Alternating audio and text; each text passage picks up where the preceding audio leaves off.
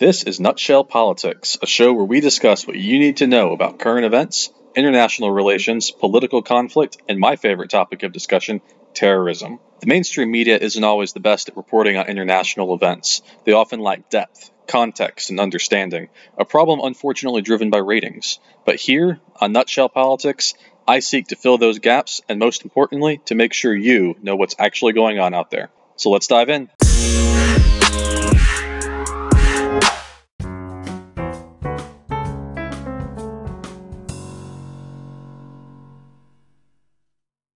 Hi, everyone. Welcome to a brand new episode of Nutshell Politics. My name is Dr. Justin Kinney, and I will be your charming, ruggedly handsome host as we dive into a new topic. Now, the last episode, we talked about a specific tribal group called the Sentinelese. They are one of the few remaining uncontacted tribal groups around the world. They are actually considered probably the most isolated tribe in the world. But this week we're going to kind of look at it in a more general sense. We're going to talk about the politics of uncontacted tribal groups. We're going to do a little bit, we talk a little bit about some of the other groups that exist out there, but also kind of how they fit into the world, uh, what we do about them, why so many times talked about that we should never try to contact them, and kind of where they fit in the international relations uh, schemata. So uh, let's go ahead and just dive right in.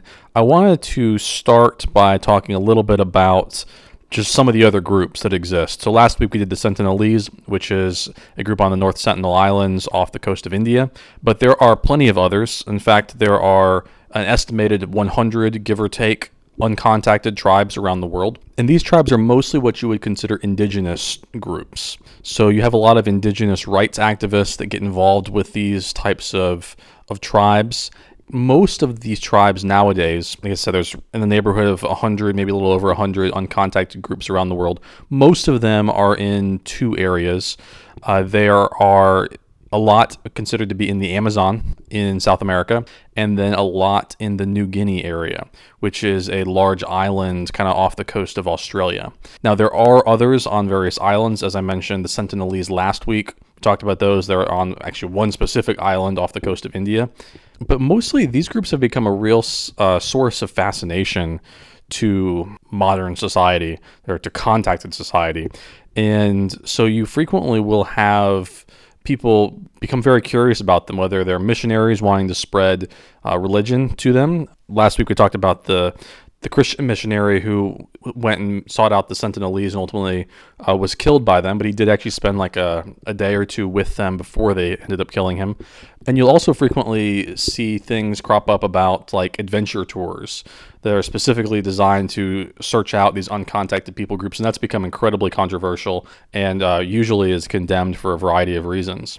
But let's quickly run through a few of these other groups that just exist out there. And as I said, there's probably over 100 right now. So we're not going to spend a ton of time going through each individual one, obviously. But I do want to list uh, a few of the others that exist just so you know what's out there. And as I go through this, it's just important to remember that these are entire communities of people that have very little knowledge, if any, really, of the outside world. So they don't know anything about technology, cars, the radio, internet, uh, iPhones, computers, but even down to things like indoor plumbing and electricity and some of these things that we often take for granted as well. And so there's entire communities that exist kind of roaming their little area, whether it's in the Amazon rainforest or on some islands, essentially living kind of a hunting and gathering lifestyle or kind of a, some of them a Stone Age lifestyle just in order to survive.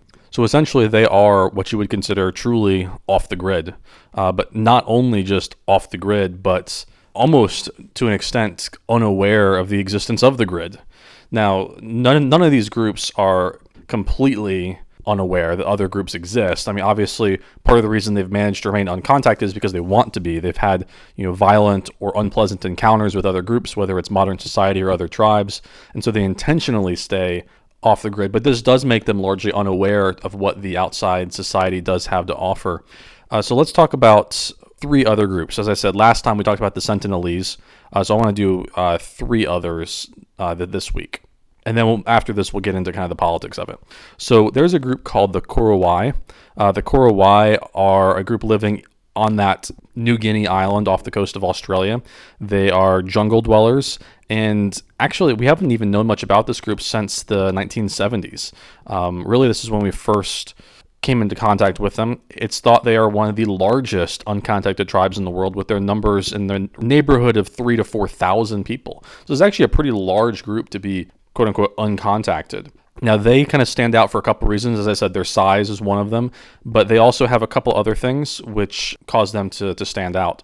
Uh, one is that they are what you might consider like tree dwellers. They climb trees very readily. They're very adept at it, uh, and frequently you'll see them living up in trees, which is kind of an interesting and an unusual cultural thing or tribal thing. Uh, we also know that they, or I say, we believe that they practice cannibalism, which is one of the few tribes in the world that still does this, or at least I should say they, they have in the recent past. It's hard to know what happens nowadays, but there are some traditions that when a, when a person becomes um, more or less possessed, and kind of to use a Western term, the only way to to get rid of the possession and stop it from spreading to others is to kill the person and eat them. And so we do have some reports of cannibalism out of this tribe, but it is thought that's probably going away uh, or waning on this. But the Korowai are, like a lot of these tribes, not a very long lasting people group. It's very rare for people of this tribe to live past middle age, uh, mostly because they don't have any of the outside medicines, treatments, things to protect against wounds, protect against disease. They don't know much of anything about sickness or illness or germs. And so you frequently will see a lot of times any sort of unusual death be kind of attributed to the idea of possession. Uh, and so this is where they get the, with what they call the the khakhua, which is essentially, like I said, possession of a sort. They kind of treat it like like witchcraft, uh, but they are kind of this really interesting, large kind of jungle tree dwellers in Papua New Guinea, and that makes them fairly unique. Uh, so let's go ahead and jump to the next group. Um, there's one called the Mashco-Piro.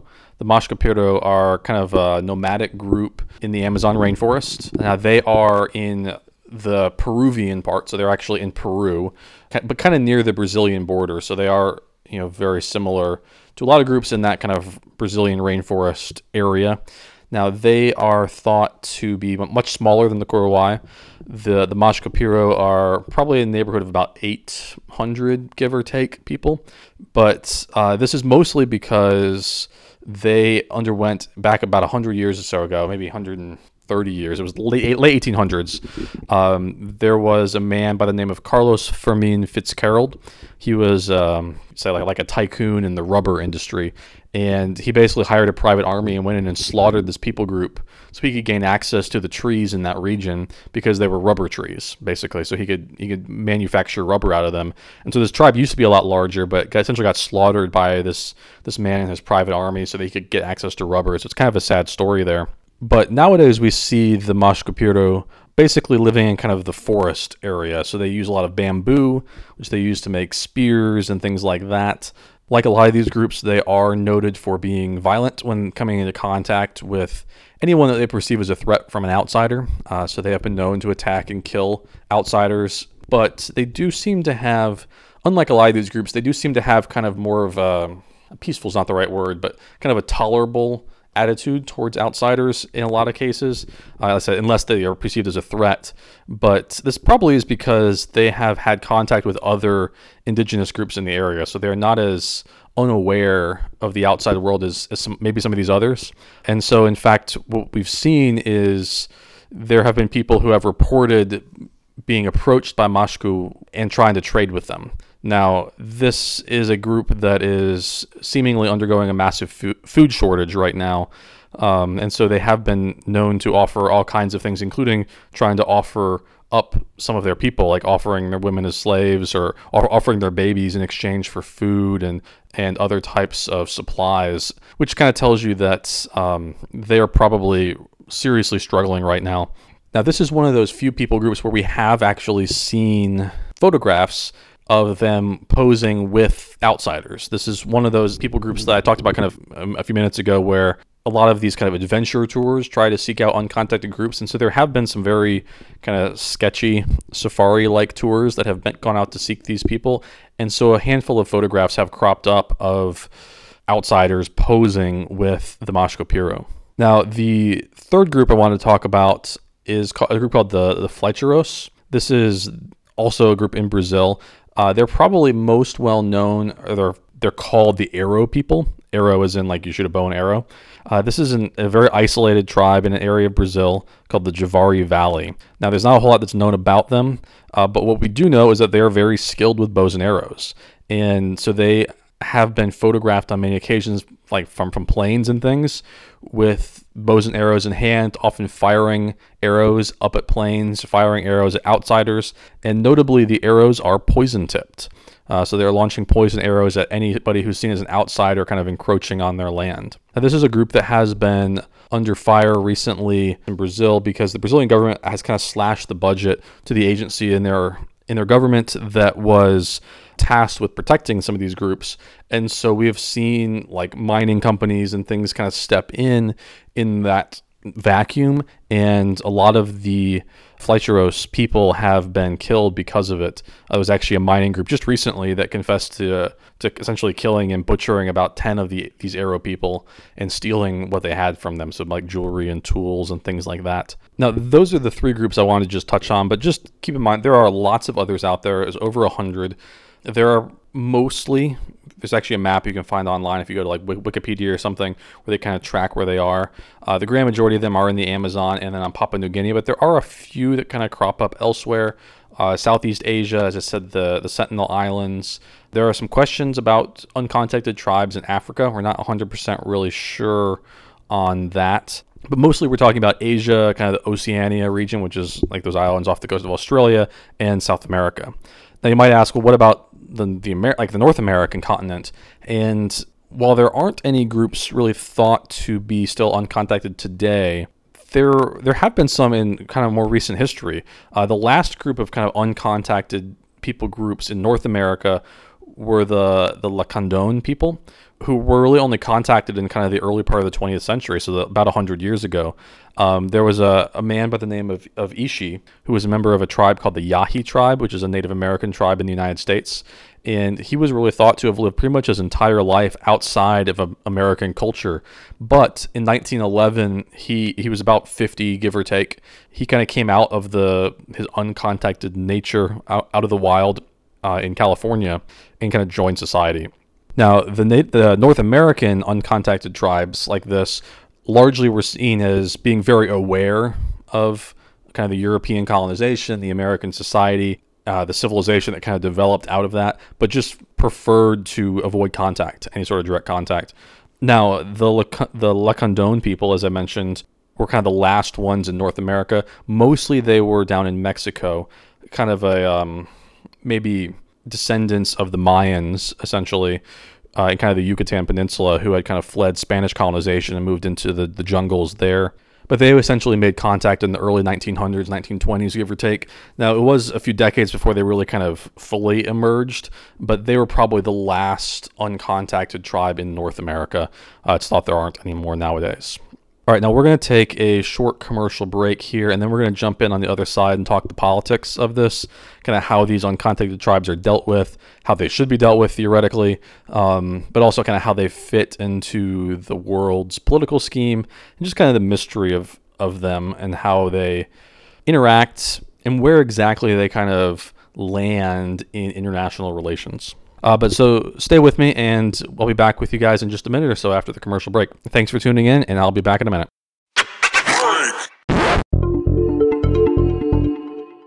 Hey guys, welcome back. Thanks so much for sticking with me through that commercial break. I'm going to go ahead and just dive right back in. We've been talking about uncontacted people groups, and I want to spend the rest of the episode kind of talking about where they fit into the international system and kind of the politics of it.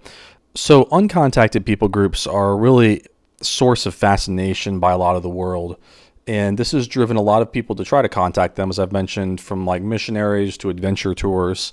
But this has caused a lot of problems. And this is one of the reasons that a lot of governments seek to ultimately protect them and why a lot of researchers will say we shouldn't even try to. Because what we've seen is that with these uncontacted tribes, one of the side effects of not being a part of modern society is they don't have any sort of resistance to t- a ton of diseases that we frequently don't even think about as being deadly in today's society, like the flu or measles, much less anything worse. And so, what's happened is we have had situations where entire populations of uncontacted tribes uh, have just been decimated by disease. Uh, we've seen this in the Amazon on multiple occasions. Just as one example, there was a people group called the Nahua who were in the Peruvian Amazon kind of in the early say 1980s or so.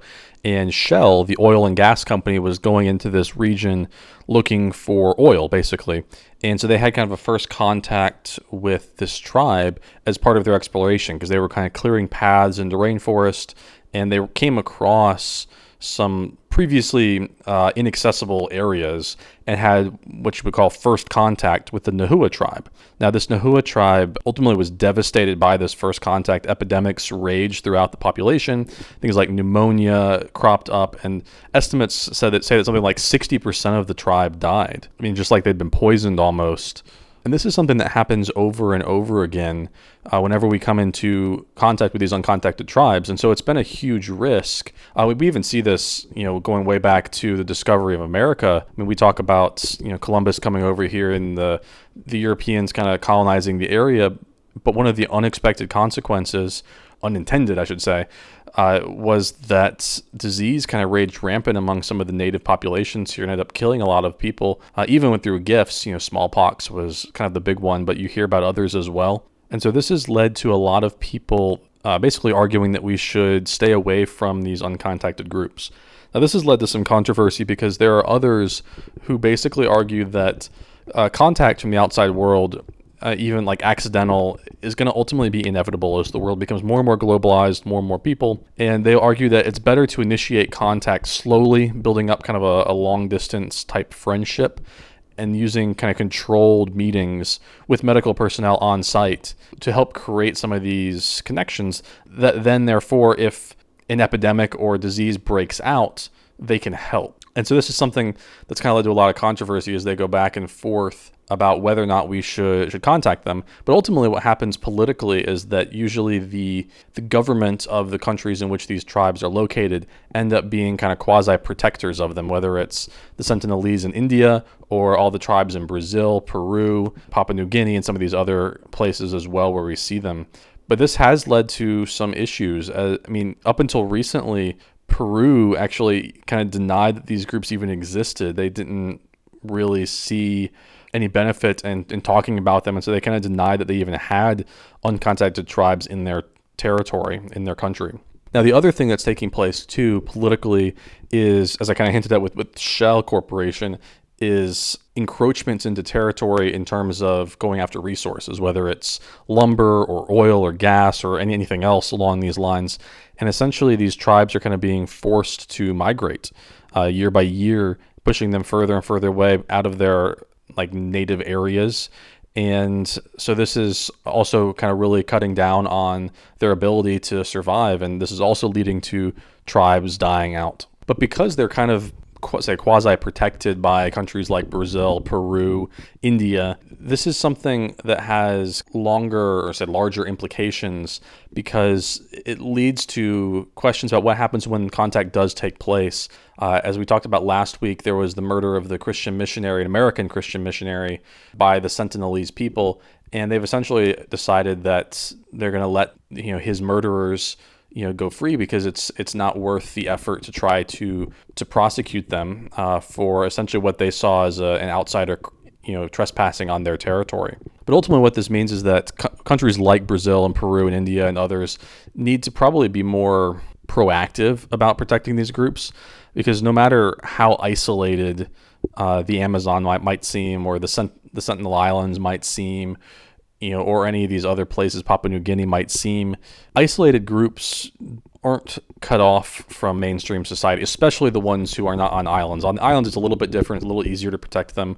But on, like I say, in the Amazon, there's pressure from outside forces almost constantly, whether it's mining, logging, uh, drug trafficking, nar- narco trafficking, other external threats. And the kind of hands off, let's just leave them alone philosophy that's been employed probably is not something that's going to work long term because at the end of the day, the external threats are likely to to survive and to, to win out just as things continue to move more and more global. Uh, and this may cause some of these people groups to go extinct. And so taking a more proactive role might be kind of in the future of, of some of these groups. Now, there are other kind of uh, non governmental agencies that deal with this. Uh, you have a group called Survival International. It's a charity essentially dedicated to helping indigenous people groups, quote, defend their lives, protect their lands, and determine their own futures.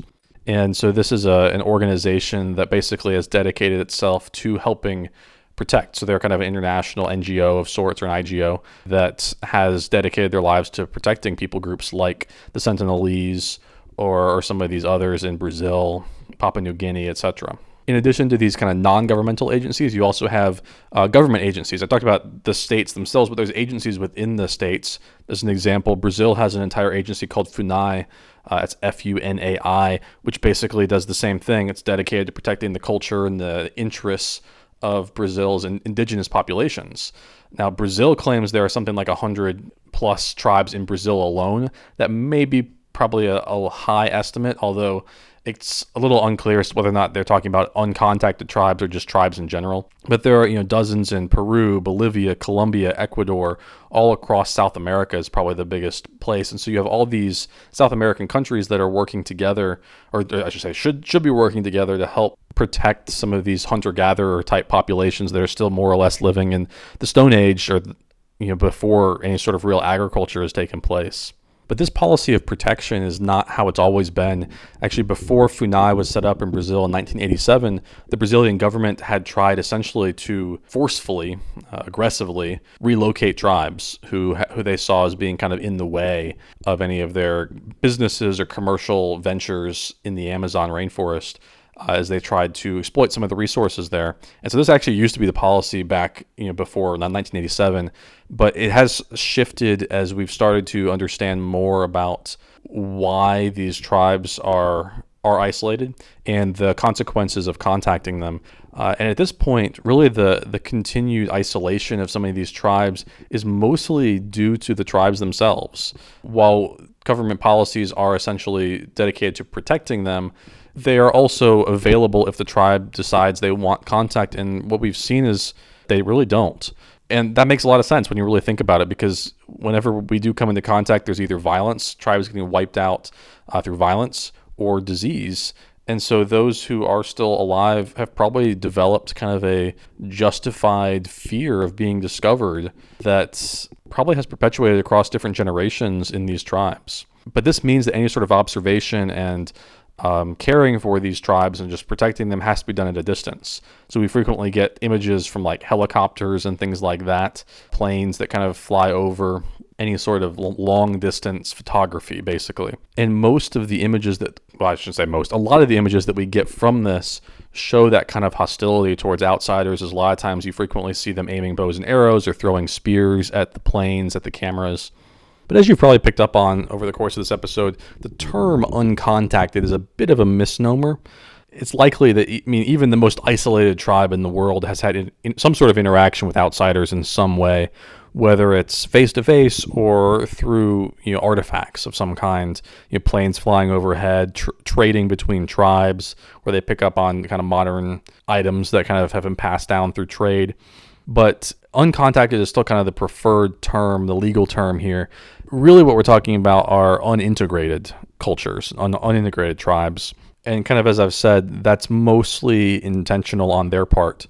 Uh, they want to remain isolated. And so, because of that, a lot of times outside society, modern society, has chosen policies that allow for that. Now, outside of the legal sphere, there's actually a lot of fascination here in other ways as well. Uh, uncontacted tribes have ways of life that are entirely self sufficient, more or less, uh, very diverse, and they are are really fascinating in terms of like what we can learn from them as well. Uh, there's a tribe called the Awa in the Brazilian Amazon that essentially uses the resin from a very specific tree to make fire and they are, are very adept at using this resin. Um, they also have very advanced building practices. They build a house in just a few hours out of like leaves and tree trunks and vines and these types of things. Uh, we've seen other tribes, the, the Kawahiva, which are Indi- Indian tribe that builds very intricate ladders that they use to kind of climb up trees and collect honey from hives of bees and things like that. There's one man who's actually known in, in Brazil. He's called the last of his tribe. It's thought that he is literally the last of his tribe. Uh, possible his people were wiped out by miners or loggers or something, and he's literally the only one left. And so he lives in essential, like true isolation but we've kind of been able to observe him from a distance as well, and we see you know, some of the ways that he hunts. You know, digging deep pits with you know sharp spikes at the bottom to capture large prey, and these types of I say technology is not the right word, but advancements in, in hunting that he has developed that are are very interesting. And I don't say unique is probably not the right word, but rich in in culture and kind of how he's developed, how his tribe developed, but also how he's developed on his own, living in, in true isolation. There's an acute understanding in a lot of these groups of kind of the natural world uh, through botanical wisdom that they have gathered, unique solutions that they've come up with to living self sufficient, living off the land, sustainable living. And in fact, a lot of drugs that are currently used in Western medicine have roots in kind of some of the, the botanical principles of tribal people. Now, again, not some of these uncontacted ones, obviously, for reasons of uncontacting, but uh, they have you know roots in other types of tribal people groups. There may be a lot of secrets that these uncontacted tribes have developed and protected over the years that we can learn from them as well over time. Now, with that, I'm going to go ahead and uh, kind of close out the episode. If you're at all interested in kind of getting involved in this type of work, I'd encourage you to reach out or to look up the Survival International group that I talked about.